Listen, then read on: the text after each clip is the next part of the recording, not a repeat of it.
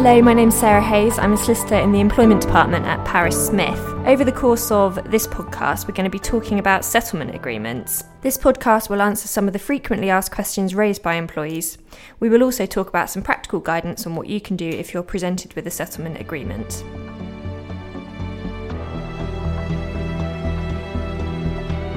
So, a good place to start is to look at what actually is a settlement agreement. A settlement agreement is a legally binding document whereby a current or former employee agrees to waive or settle all their possible employment claims against their employer. This is commonly done in return for a payment, which is usually made shortly after the termination of employment. The purpose of the agreement is to record the full settlement terms. It will include written details of any financial payments which are being made and a list of the various claims that are being waived. The agreement will also set out some other important details governing the arrangement it is highly likely that the settlement agreement will include a confidentiality clause. This means that you should be careful not to discuss the terms or existence of the agreement with anyone else, and your solicitor will be able to advise you on this further. So, why do employers use settlement agreements? A settlement agreement can provide a clean break to both the employee and the employer. It can offer a quick alternative to the time and cost associated with a redundancy process or formal disciplinary route. The benefit to your employer is that the employee is waiving all of their employment law claims and the terms of the settlement will be confidential. And what is the benefit to you? Well, the terms that are negotiated through settlement agreements can often represent a better financial outcome from that which an employee may achieve through issuing a case at an employment tribunal. This is partially due to the uncertainty and litigation risk of issuing a claim at a tribunal. However, it can also provide the employee with control over specific terms, such as a reference or an agreed announcement, these are terms that can be extremely valuable to an employee and which we advise on on a frequent basis. How long will it take to agree the terms of the settlement agreement? Generally speaking, settlement agreements can be concluded relatively quickly. If you are happy with the terms of the proposed agreement, your solicitor should be able to finalise the agreement within a few days, and in some cases it can be concluded on the same day. Of course, if there are further negotiations needed, then that will mean that the process takes longer, and your solicitor will be able to advise you on this. The timeframe is usually dependent on how quickly your employer responds. If you do have a particularly short or specific deadline, your solicitor will do their best to accommodate this. It will be really helpful if you let them know the timescales at the start of your meeting so that they are fully aware of this. So, let's have a look at some practical steps you should follow and why you actually need to see a solicitor before entering into a settlement agreement.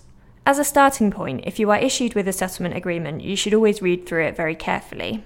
A settlement agreement can only become legally binding once you have taken independent legal advice on the terms. This means that you are required to take a copy of the agreement to an employment law solicitor. Your employer may be able to put you in touch with a solicitor, or you may be free to choose one. You will then attend a meeting with the solicitor. This can be conducted face to face or via a telephone call, and this will typically last between one to two hours, depending on the circumstances and any questions that you may have. The purpose of this meeting is for the solicitor to advise you on the terms of the proposed agreement. The solicitor will also advise you on its effect on your rights to pursue any employment claims before an employment tribunal. As part of the agreement, the solicitor will be required to sign a certificate to confirm that they have given the requisite advice to you. To ensure that you get the most out of your meeting, it will be helpful if you bring along a copy of your contract of employment. Alongside the financial clauses of the settlement agreement, there are other important provisions set out. Your solicitor will explain what each clause means and can answer any specific questions that you may have. The agreement is likely to include a legal fee contribution towards the cost of your legal fees. The value of this contribution varies, but it is commonly around £250 plus VAT.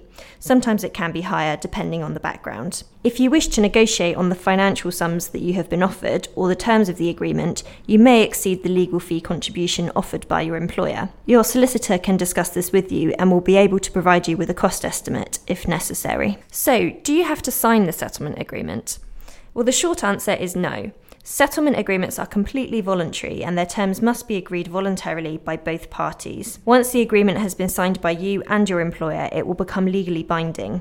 It is therefore really important that you are not forced into signing it if you're not completely comfortable with the terms. Of course, if you decide that you do not want to sign the settlement agreement, your employer will not pay you the compensation sum. So, how do you know if you're getting a fair deal? This is a commonly asked question. The legal role of your solicitor is to explain the terms and effects of the settlement agreement itself. However, your solicitor will be happy to advise you on the merits of any potential legal claims you may have against your employer. This will involve considering if you could have an unfair dismissal claim or any discrimination protection. This will help you to establish whether you are being offered a fair settlement package. If you would like to negotiate on the financial package that you have been offered, your solicitor will be able to discuss this route with you. Usually, the decision to negotiate involves weighing up the employment right claims you are waiving against the benefits of any compensation you are receiving. You may also wish to negotiate on the specific wording of certain clauses, and this is something that your solicitor will be experienced in advising you on. When will the compensation be paid? Usually, settlement sums are paid within 7 to 28 days of you signing the agreement or in the next available payroll. However, this can vary depending on your termination date or what has been agreed. The payment terms are usually contained in the settlement agreement, and if you have any questions, your solicitor will be able to confirm this to you. Thank you for listening, and I hope that has been a useful introduction into some of the commonly asked questions you may have about settlement agreements. Paris Smith has an eight strong team of qualified employment law solicitors, and we advise individuals on settlement agreements on a regular basis. We are equipped to guide you through this process, and if you would like to speak to a member of our team, please do not hesitate to contact us. All of my contact details can be found on our website, and once again, my name is Sarah Hayes. Thank you very much for listening.